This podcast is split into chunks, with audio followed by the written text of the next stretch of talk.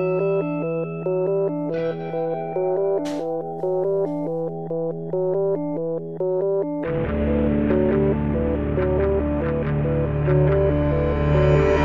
Cari amici, ben ritrovati su Easy Apple. Mi fa piacere essere di nuovo questo, dietro questo microfono dopo una settimana di assenza, puntata numero 468. E c'è stato un piccolo problema. Fede ha avuto un piccolo problema, ma abbiamo un valido sostituto, qualcuno che volevo invitare a tornare su Easy Apple da un po', e questa è stata un'ottima scusa. Ecco, qui con noi Francesco Zerbinati. Ciao Francesco.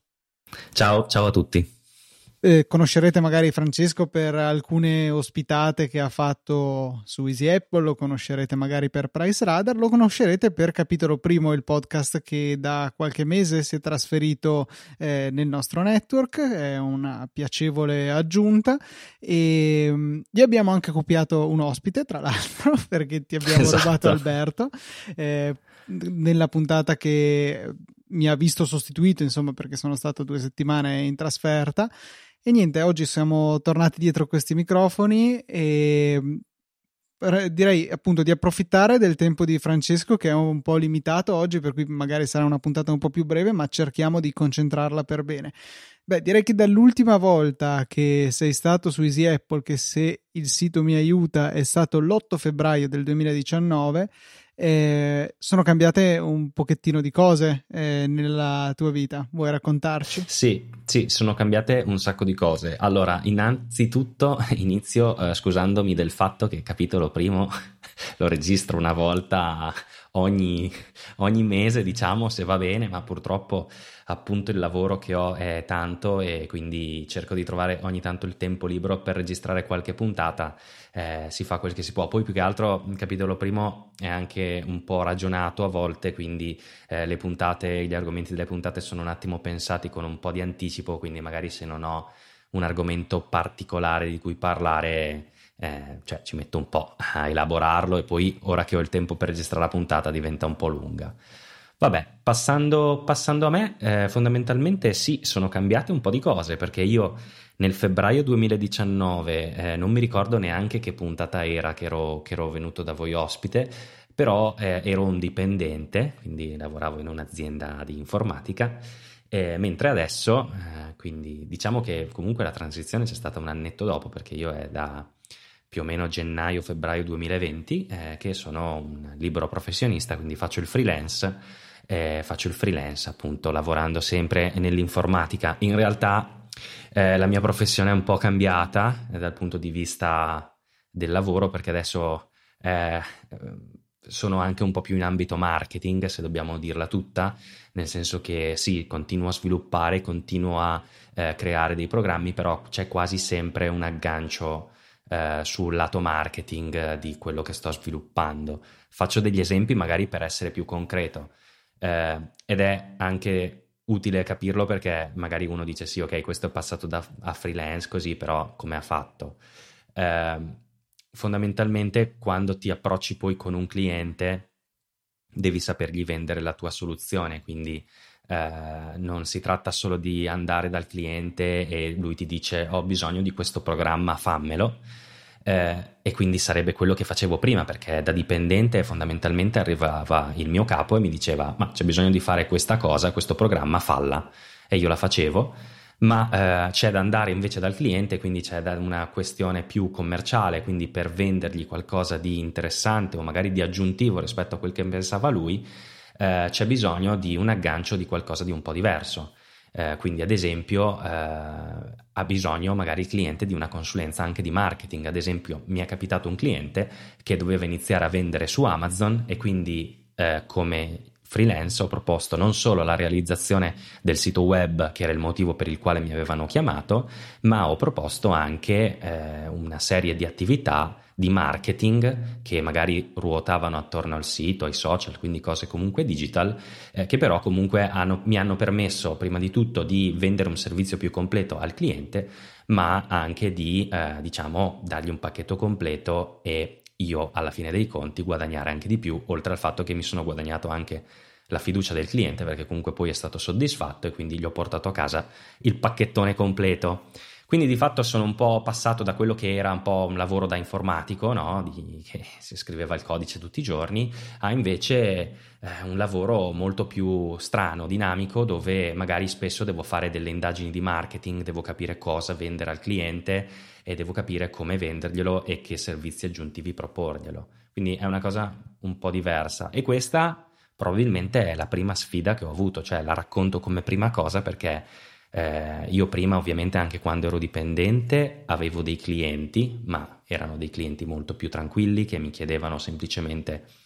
eh, dei programmi o cose di questo tipo, adesso invece si è proprio trasformata eh, perché sei fondamentalmente tu che devi essere bravo a vendere dei servizi e la cosa per vendere più cose è appunto inserire qualcosa di marketing eh, dove, dove solitamente nelle aziende ci sono anche dei budget più grossi eh, rispetto all'IT e quindi io vado fuori con entrambe le proposte. Luca, ti sento molto silenzioso. No, perché ero, ero molto interessato, ecco, non nascondo che ogni tanto nella mia vita ho anch'io pensato mi butto a fare qualcosa per conto mio, però sai, eh, l'indecisione a volte si fa sentire, il dubbio ma, ma ce la farò, come andrà poi e alla fine per ora nella mia comunque breve vita lavorativa sono sempre rimasto aggrappato a un lavoro da dipendente che forse è meno gratificante però è più tra virgolette semplice. Alla fine eh, a patto di non fare grosse cappelle si, si va avanti senza problemi insomma. Eh, quindi un po' ecco, per questo ero silenzioso perché ascoltavo quello che avevi da raccontarci. E trovo interessante il fatto che tu, forse per caso, hai fatto questa scelta proprio eh, nel momento giusto, nel momento in cui cominciava a esplodere tutto il discorso Covid, la necessità comunque di lavorare da casa e tu hai penso fatto di casa il tuo ufficio, forse non so se hai trovato un altro ufficio da un'altra parte per separare le due sfere.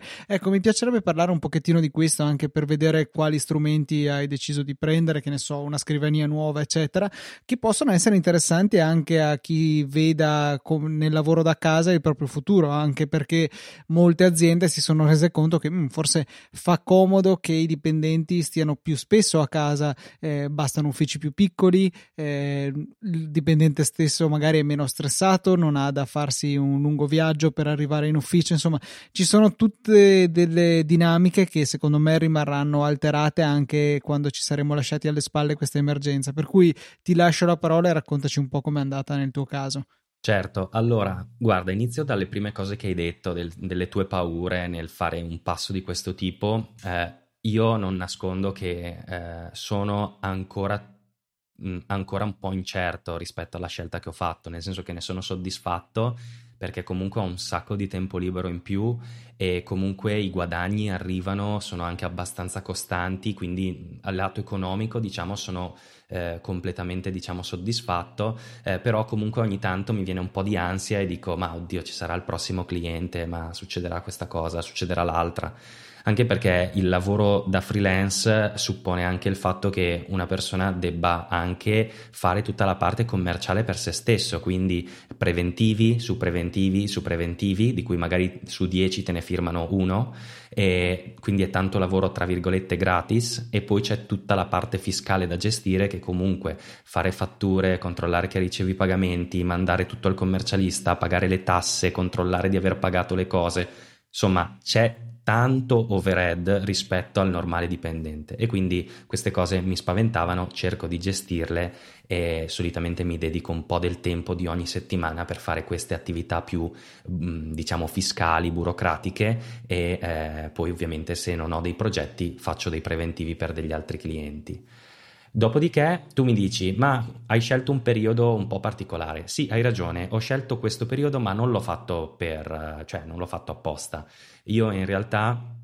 eh, è successo così, io sono, mi sono licenziato dall'azienda dove, da dove lavoravo da un paio di anni e mh, mm, mi hanno fondamentalmente eh, detto ok eh, facciamo che con fine del 2019 il 31 dicembre ti scade il contratto così per noi è più semplice ho detto perfetto nessun problema Io avevo trovato un'altra azienda in cui andare, eh, alla quale ho detto però che avrei iniziato a lavorare a fine gennaio, in maniera da tenermi un po' di tempo libero eh, perché dovevo sistemare delle cose in casa e cose di questo tipo. Poi ho detto mi faccio le vacanze di Natale un po' più lunghe, eccetera, eccetera.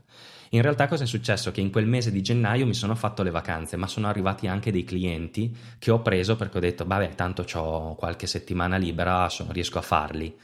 E, e, così ho iniziato a lavorare da, da, freelance, anche se sapevo di dover iniziare a fine gennaio, inizio febbraio in questa azienda. Dopodiché sono effettivamente entrato in questa azienda e io dopo due settimane ho detto io non ce la faccio a tornare a fare il dipendente, eh, voglio tornare a fare quello che ho fatto in questo mese di, tra virgolette, prova, che era gennaio, e quindi ho, non ho neanche firmato il contratto in questa azienda, gli ho detto guardate mi dispiace, ho sbagliato, ho fatto delle scelte sbagliate,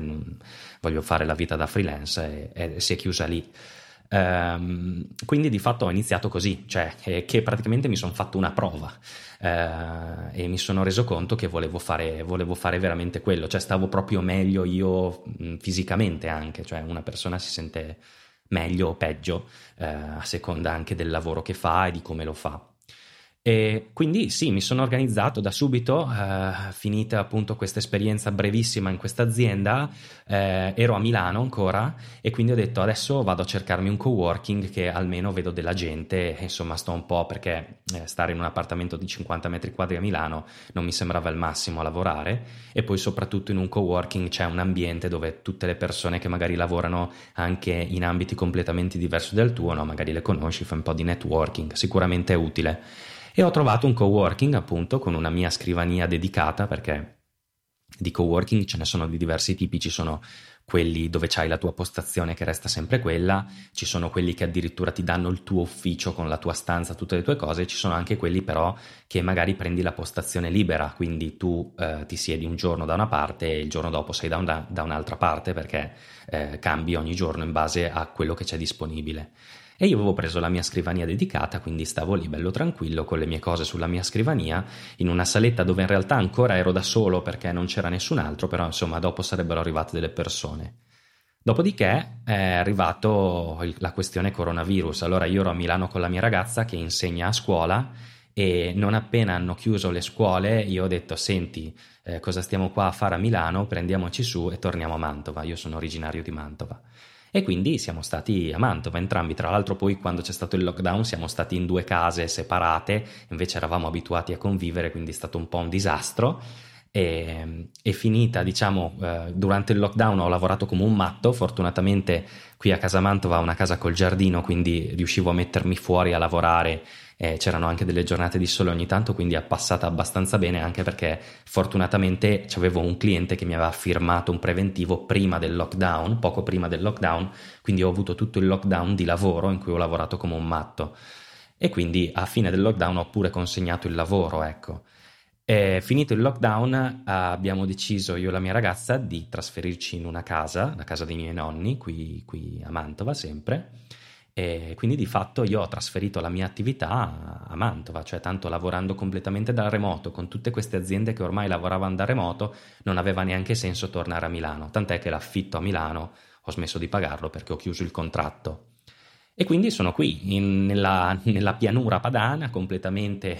eh, al di fuori di tutto, però ho una connessione che comunque fa i 60-70 mega, che è roba non da poco in questo quartiere. Mi ricordo che qualche anno fa se si arrivava a 5 mega era tanto, quindi hanno portato la fibra, si vede, non lo so, comunque sono stato fortunato e quindi riesco a lavorare completamente da remoto e vi dirò di più, e dirò anche a te Luca, perché dico a te e agli altri, eh, sto ricevendo, io sono rimasto comunque come posizione su LinkedIn su Milano, perché comunque ho intenzione per quest'anno di restare a Mantova, ma di fare delle trasferte a Milano anche su più giorni, eh, sto ricevendo mh, tantissime offerte di lavoro come freelance, ma da remoto, cioè non sto ricevendo più delle offerte di lavoro come prima che mi dicevano è in presenza, devi venire qui in ufficio, no, le sto ricevendo da remoto, il che mi fa ben sperare per quest'anno di aver fatto una scelta giusta, quella di stare a Mantova, in, in una casa in cui non pago l'affitto, che ho un po' ristrutturato, ma tanto è una casa mia di proprietà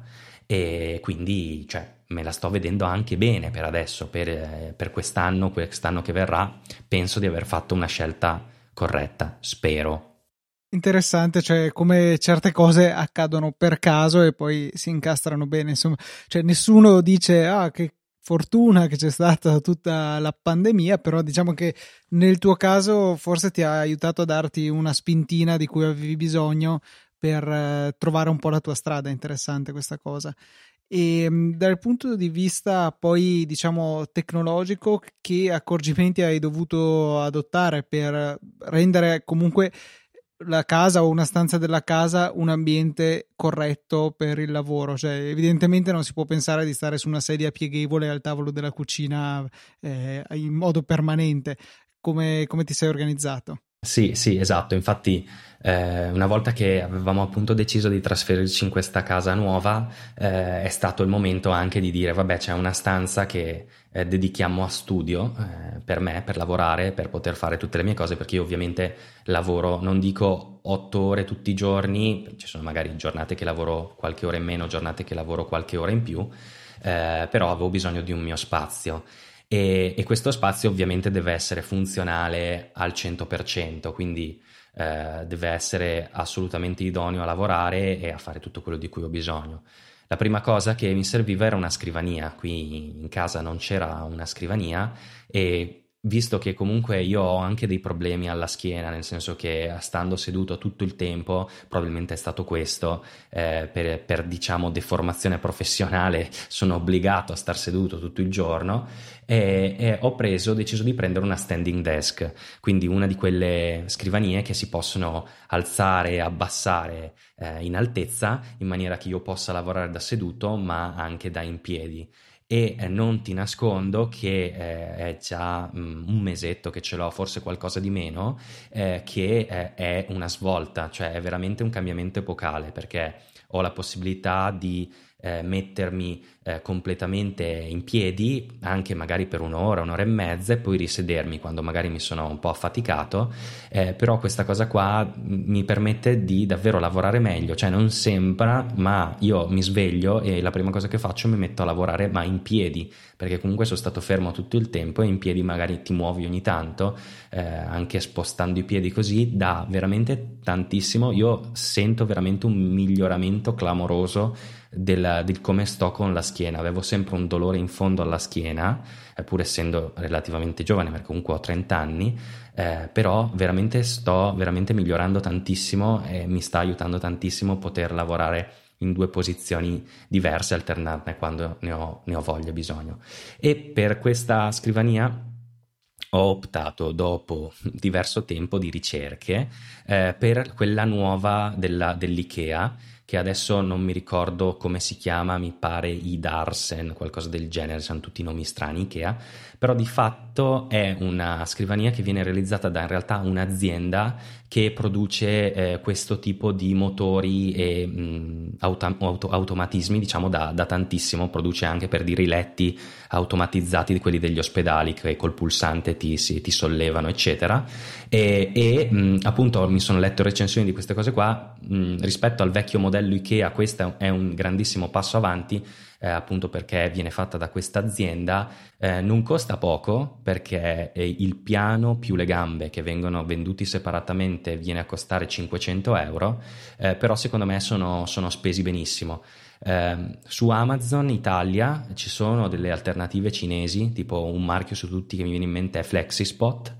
eh, ad esempio, visto che qualche youtuber qua in Italia l'aveva comprata, eh, però insomma io ho preferito andare sul modello Ikea perché effettivamente l'ho potuto vedere, l'ho potuto toccare e mi sembrava di buona qualità eh, dopo che avevo letto le, anche le ottime recensioni. Tra l'altro la cosa molto figa è che ehm, è elettrica questa scrivania, quindi con un tasto la posso alzare e abbassare e ehm, siccome appunto fa parte della linea di questo marchio eh, che fa appunto scrivanie e altre cose, c'è un'applicazione per iPhone e anche per Mac che è fatta da uno sviluppatore di terze parti, un ragazzo probabilmente che si è messo lì a farla, che ti permette di controllare l'altezza e di salvare le posizioni eh, che ti interessano. Quindi io sul Mac mi sono installato questa applicazioncina e, e mi controllo da lì l'altezza, così non devo tutte le volte o aprire l'app dell'iPhone che è dell'azienda ma è un po' scomoda, diciamo, eh, Oppure cioè, non devo fare altro che dal, dal, dalla menu bar, dove, dove ho anche i vari programmini tipo Alfred, ho anche questa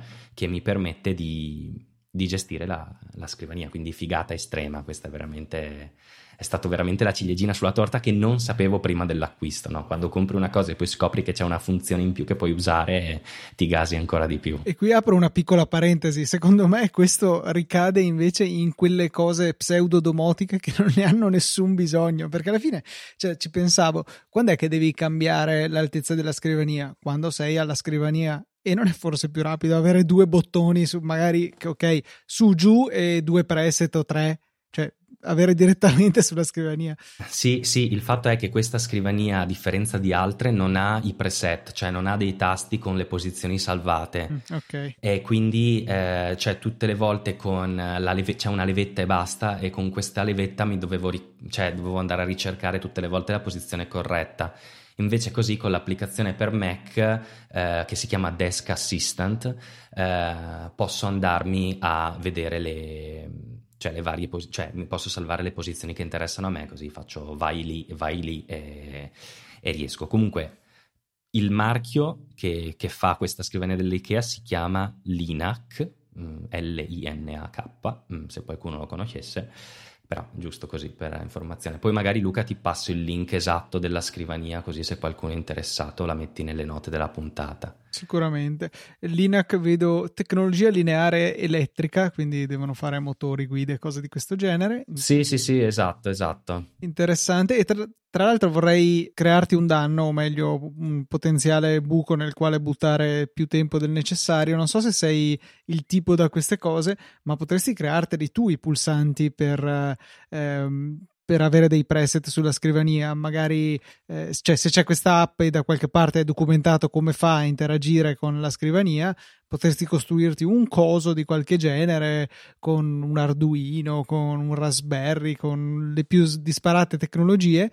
e far sì di poter regolare la scrivania i tuoi preset eh, desiderati direttamente con dei bei bottoncini qua. Non so se ti ho rovinato o migliorato la vita, però ecco, un'idea che mi è venuta in mente. Si potrebbe fare perché di fatto il modulo che ha è Bluetooth, e quindi se già c'è uno sviluppatore terzo che non è l'azienda che ha sviluppato un'app per Mac, sicuramente si può fare anche con un Raspberry, con un Arduino, con il suo modulino Bluetooth, oppure si potrebbe anche collegare con Alessia che così, cioè proprio dice Alessia alza la scrivania, proprio esageriamo.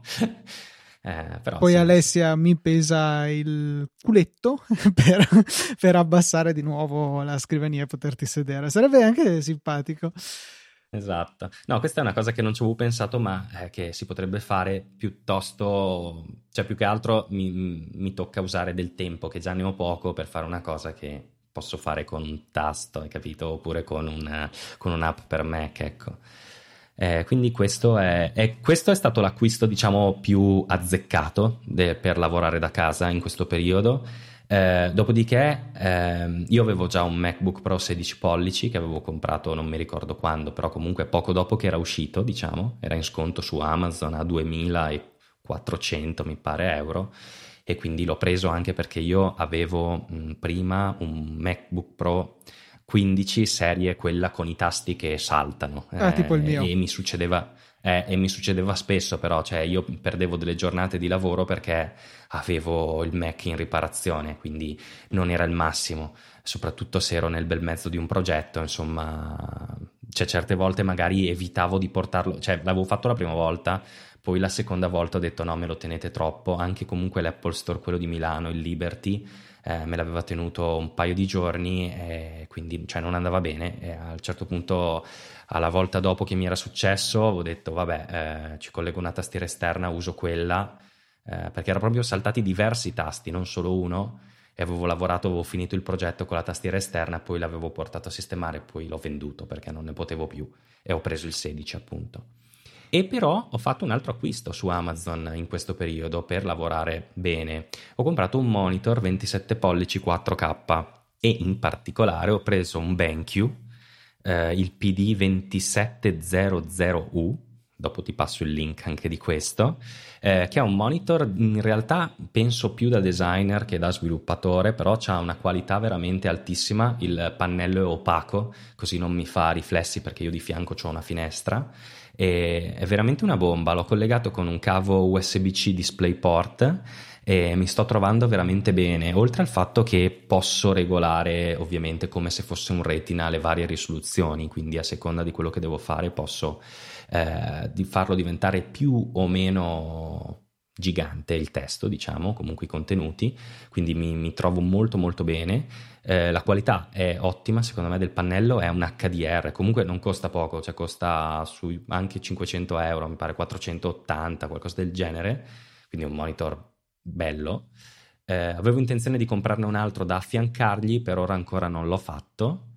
E ehm, la cosa, la chicca che, anche qui la chicca che non ti aspetti, è che ho trovato su GitHub un programmino che tramite un protocollo che non mi ricordo come si chiami, eh, permette di comandare la luminosità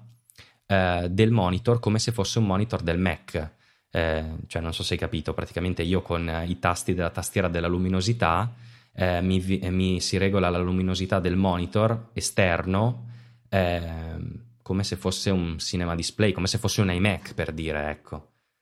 Eh, usa una roba strana, però è su GitHub, poi magari ti manderò il link così lo guardi. Penso che funzioni solo con la DisplayPort, però cioè, eh, è stracomodo perché io magari voglio regolare la luminosità del monitor e con, con, questa roba qua, ovviamente non è l'unico, è il BenQ supportato, tutti quelli che supportano questa, questo protocollo di comunicazione hanno questo tipo di, di lavoro qua e, e, e, non me lo aspettavo. Ho, l'ho trovato per caso pochi giorni dopo che l'avevo comprato, senza neanche cercarmi, è venuto fuori su Twitter e ho detto aspetta che lo provo e funziona, infatti spettacolo, veramente bello. In realtà lui, questo BenQ, ha un sensore di luminosità, quindi dovrebbe regolare lui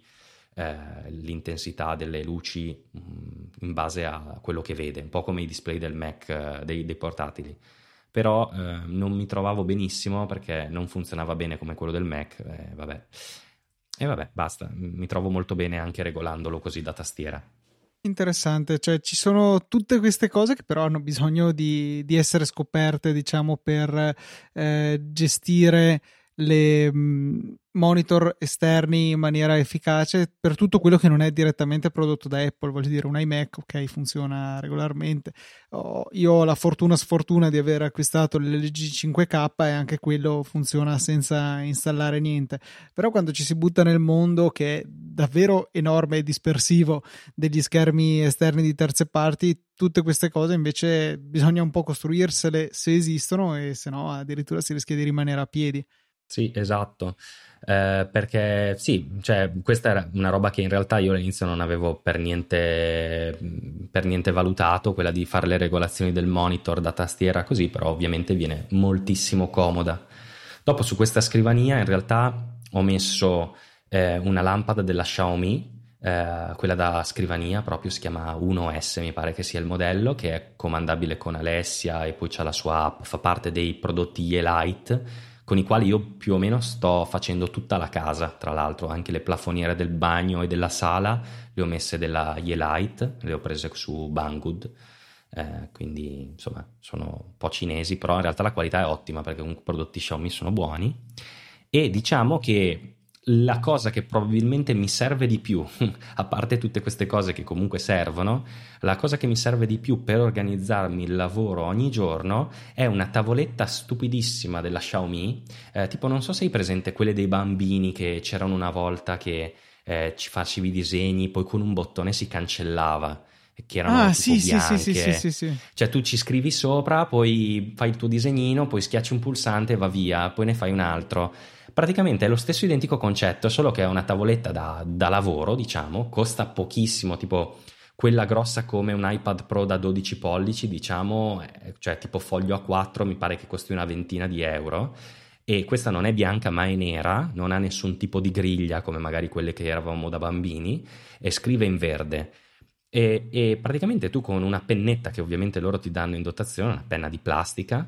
eh, ci, ci, scrivi, ci scrivi sopra quel che vuoi. Io infatti mi metto tutta la lista di attività della giornata o che magari sono su più giornate, la divido in due riquadri in realtà. Sopra ci metto i task di lavoro e sotto ci metto le cose che devo fare per la casa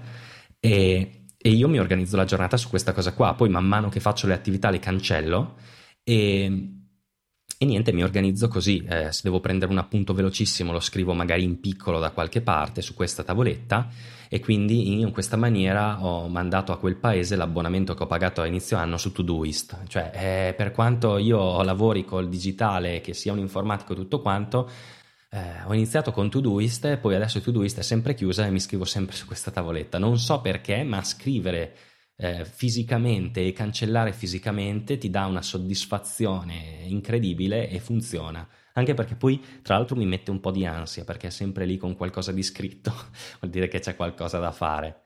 Su questo sono quindi... d'accordo, cioè c'è questo aspetto del mondo fisico che che non è razionale, per, però funziona. Cioè, è evidente che ci sia un qualche cosa dietro. Mi, mi trovo eh, perfettamente d'accordo. Diciamo che su tante cose lo stesso preferisco usare il digitale per un motivo che è disponibile ovunque e secondariamente che è tra virgolette backuppato. Cioè, se quella tavoletta lì te la mangia il gatto, ti cade nel, nel water per qualche strano meccanismo, eh, tuo, le tue cose da fare sono perse. È anche vero che sì, ne sì. avrai scritte 10 o non so, un numero che probabilmente non ti causa danni irreparabili. Però ecco, il, il vero vantaggio secondo me del digitale è l'onnipresenza, cioè non esiste che tu sia in giro senza. Se hai il tuo telefono puoi accedere a tutto.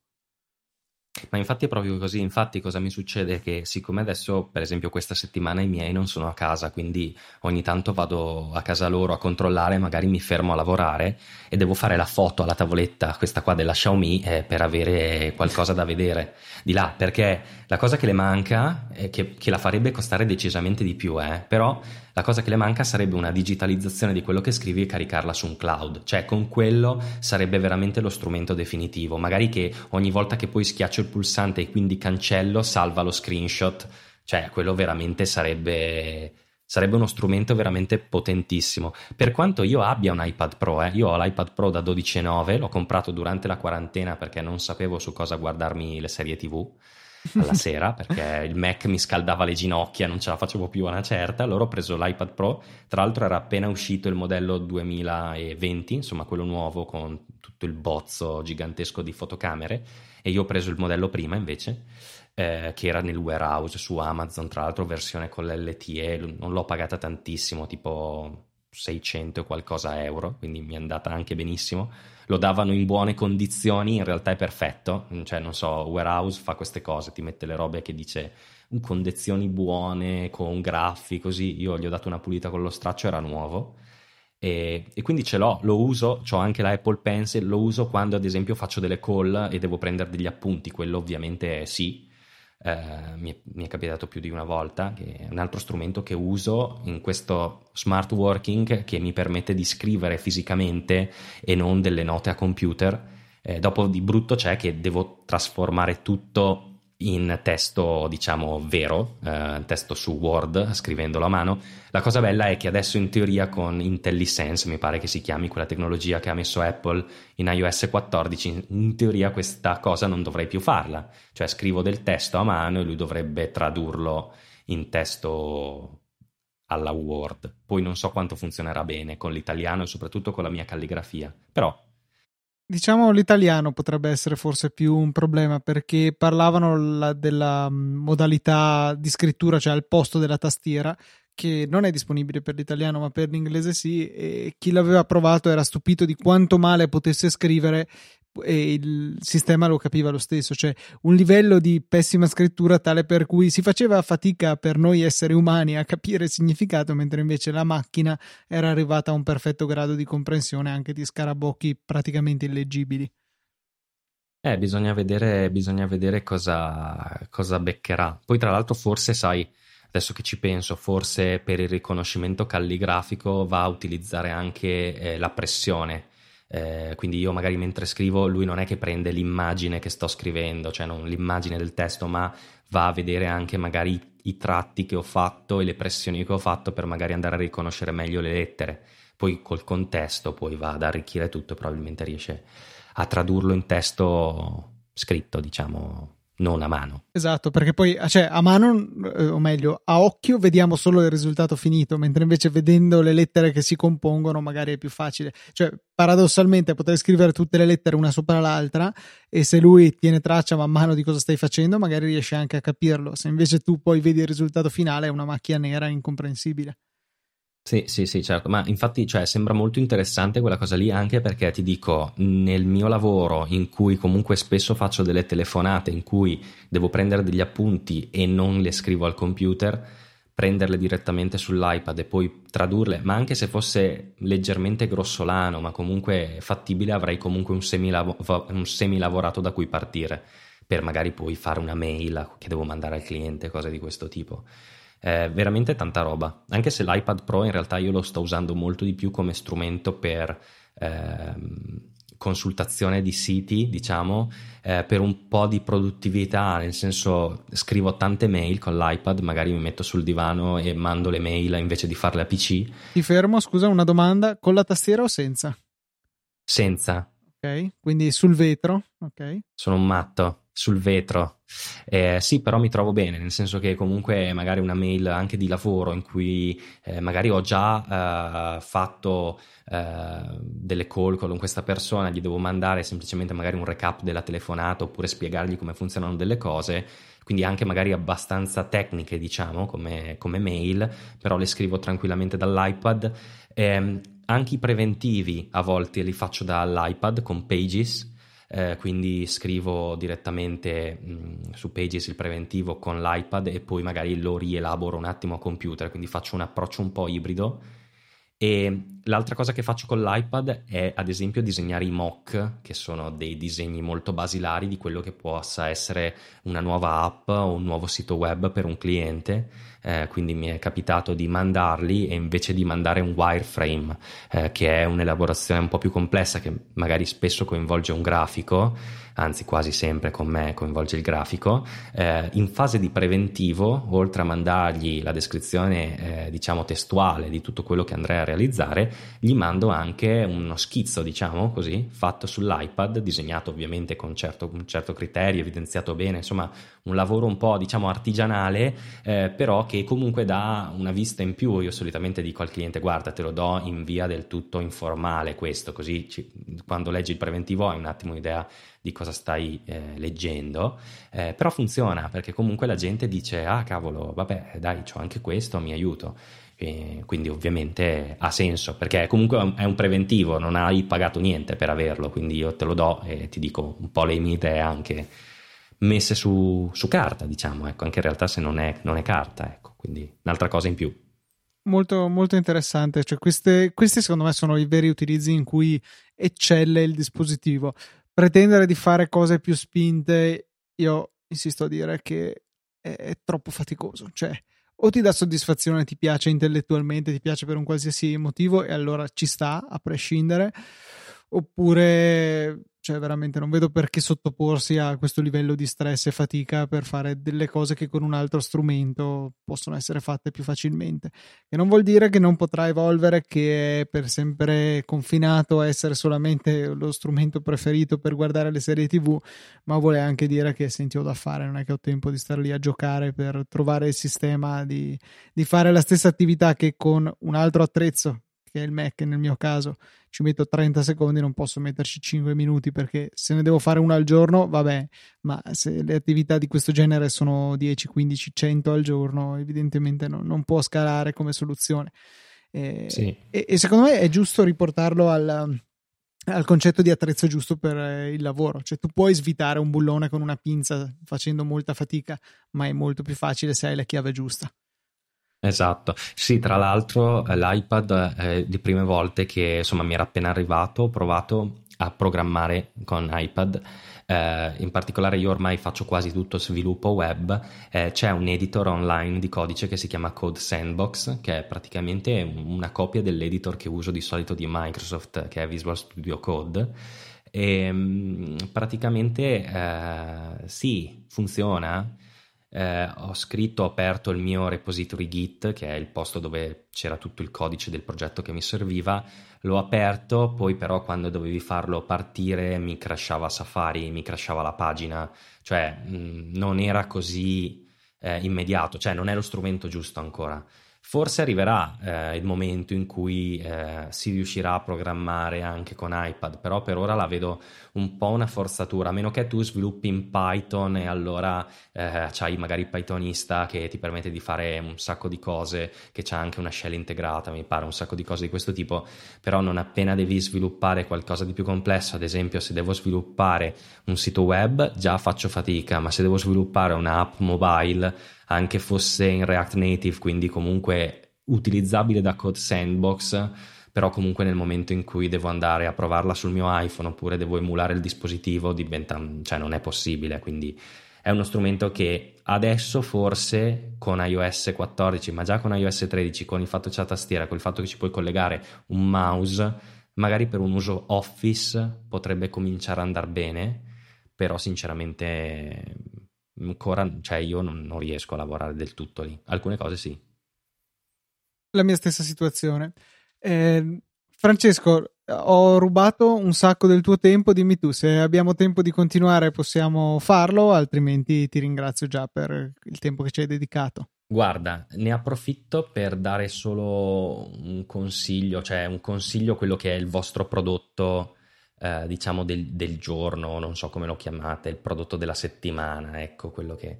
A parte tutti i vari prodotti che ho elencato, di quali passerò i link a Luca e quindi vi metterà i link per guardarli, ho recentemente installato, e si parla di una settimana fa, eh, una, un, una, cosa che non c'entra niente col lavoro, eh, però ve la dico perché è carina. Eh, io ho un garage con la, la, portella, diciamo, con la porta, quella elettrica, no, che viene su automaticamente, però era tradizionale con il telecomando. Eh, quindi ci sono magari degli strumenti che permettono di comandare con Alessia o con HomeKit o quel che è ehm, il, il, garage con un trasmettitore di infrarossi collegato poi al wifi, che ci sono della Broadlink mi pare che siano. Però io in realtà per, siccome il telecomando del mio garage aveva il rolling code, quindi non era fattibile copiarlo con questi apparecchietti qua, o quantomeno ho provato e non funzionava, ehm, ho comprato un affare che fondamentalmente è una specie di Sonoff, un, cancherino di plastica dove l'ho collegato al pulsante del garage e lui con la sua app permette di comandare l'apertura e la chiusura del garage e ha anche un sensore per vedere se la porta del garage è aperta o chiusa. Ovviamente va fatta anche tutta l'installazione di questa roba. Mm, cioè, io, per esempio, mi sono andato a studiare come funzionava la centralina del mio, del mio portone perché ho dovuto aprirla e andare a collegare i cavi nei, nei posti giusti dove c'erano, dove c'erano i pin appositi per collegare il bottone esterno, diciamo. E mm, quindi sono andato su internet, mi sono guardato il modello, ho trovato la scheda tecnica e ho fatto tutto e l'ho collegato e devo dire che mm, è della Meros e devo dire che funziona abbastanza bene già con la sua app. Eh, c'è anche un widget eh, che ehm, praticamente ti, ti, fa la lista dei dispositivi Meros e quindi da, direttamente dal widget riesco a aprire e chiudere la porta del garage. E niente, è una cosa molto carina e volevo dirvelo. Adesso devo capire come collegarlo con HomeKit perché non è supportato nativamente e quindi dovrei fare qualcosa con Home Assistant, eh, però ancora non ci ho provato, quindi non so che dirvi su quello. Spesso va in offerta, tra l'altro io l'ho pagato un 25 euro ed è un aggeggino interessante per rendere il garage smart. Ecco qua. Decisamente interessante e sicuramente molto più semplice di quello che ho fatto io. Che, eh, ci sono di mezzo due Raspberry eh, e il, un Sonoff per accendere anche la luce Home Assistant e la centrale dell'allarme per, per non farsi mancare niente. Ecco, perché avevo un po, di, un po, di, robe che, volevo unire per fare delle cose un pochettino più complesse e il risultato che è un bel casino, funziona però è costato sangue questo strumentino eh, con un costo decisamente limitato consente di raggiungere lo stesso obiettivo, molto molto bello e um, ve lo metterò naturalmente come prodotto della settimana. Vi ricordo rapidamente come funziona, voi cliccate lì su quel link, comprate quell'articolo, comprate qualcos'altro, non importa, eh, Amazon ci dà comunque una piccola percentuale di quello che comprate partendo dai nostri link, quindi senza aggiungervi alcun costo ci aiutate veramente tanto. E grazie a coloro che l'hanno fatto in questi mesi, anche se magari a volte i prodotti della settimana mancavano, basta andarne a recuperare uno vecchio, costa poco, ci aiuta davvero tanto, quindi grazie. Francesco, se non hai altro da aggiungere, direi di volgerci alla chiusura di questa puntata. Sì, no, io non ho nient'altro da dire, più che altro spero che la puntata sia piaciuta, visto che non era prettamente a tema Apple, abbiamo un po' sconfinato magari un po' in quello che è la vita lavorativa e un po' anche di cose che magari, magari qualcuno fa anche utile sapere che c'è questa scrivania della, dell'IKEA che funziona bene, ecco, quindi insomma spero di aver dato qualche consiglio utile e, e niente, eh, questo è quanto. Questo è quanto e vi ricordiamo che eh, Francesco lo potrete trovare anche su, sul suo podcast, capitolo primo, ricordo ancora qui sul Network Easy Podcast, appena riuscirà, registrerà un'altra puntata, immagino ci sarà magari una ripresa dei temi trattati oggi, quindi quella di oggi è stata un po' forse un, una lente, un'occhiatina per capire alcuni degli argomenti di cui parla nel suo podcast. Vi ricordiamo appunto, le trovate in tutte le applicazioni per i podcast. In conclusione, prima di lasciarvi e ricordarvi i contatti, come da tradizione devo ringraziare i nostri donatori. Non ho ancora ascoltato l'ultima puntata e temo che Fede non abbia aggiornato fino a che punto eravamo arrivati con i ringraziamenti, quindi qualcuno verrà ri-ringraziato se era stato ringraziato anche la puntata scorsa, non importa. Dobbiamo dire un sentito grazie a Marco De Jesus Maria, Davide Tinti, Alessio Pappini, Alessandro Valerio, Riccardo Peruzzini, Oprea Adrian, Marcello Marigliano e Carlo Brotini per il loro generoso supporto di Easy Apple. Potete trovare tutti i modi per fare la stessa cosa anche voi nella sezione supportaci del sito, donazioni singole o ricorrenti, qualsiasi metodo di pagamento, la scelta è vostra e la gratitudine, beh, quella è tutta nostra e anche degli altri ascoltatori che magari per mille motivi non possono o non vogliono eh, fare una donazione, beh, raccoglieranno i frutti della vostra con un prodotto che noi speriamo essere sempre di qualità e piacevole all'ascolto. Detto questo, Francesco, grazie ancora per eh, aver partecipato a questa puntata e essere stato un ottimo sostituto di Fede, che a questo punto possiamo anche licenziare. E ricorda pure i tuoi contatti per chi ti volesse seguire online. Va bene, allora vi, vi, ringrazio anche a te e anche Fede, ringraziamo, ringraziamo tutti e due per l'invito. Eh, io partecipo sempre molto volentieri quando c'è da fare qualche puntata su Easy Apple. Allora, io eh, bah, mi potete trovare come Zerbafra su Twitter, quindi direi che se avete boh, da dirmi qualcosa sono lì. E poi se volete anche scrivermi eh, direttamente, perché magari c'è qualcosa più lungo di un tweet, trovate la mia mail sul mio sito, ma ve la do anche qua, visto che così è quella ufficiale. Scrivete a podcast-zerbinatifrancesco.it, che è la stessa mail che do di solito nelle puntate di capitolo primo e dove rispondo un po' agli ascoltatori. Benissimo, allora niente, eh, contatti di Easy Apple li salto perché tanto li sapete già, li trovate sul sito easypodcast.it o nelle note di questa puntata. Non mi resta che augurarvi una buona settimana e darvi appuntamento alle ore 17 di venerdì prossimo con una nuova puntata di Easy Apple.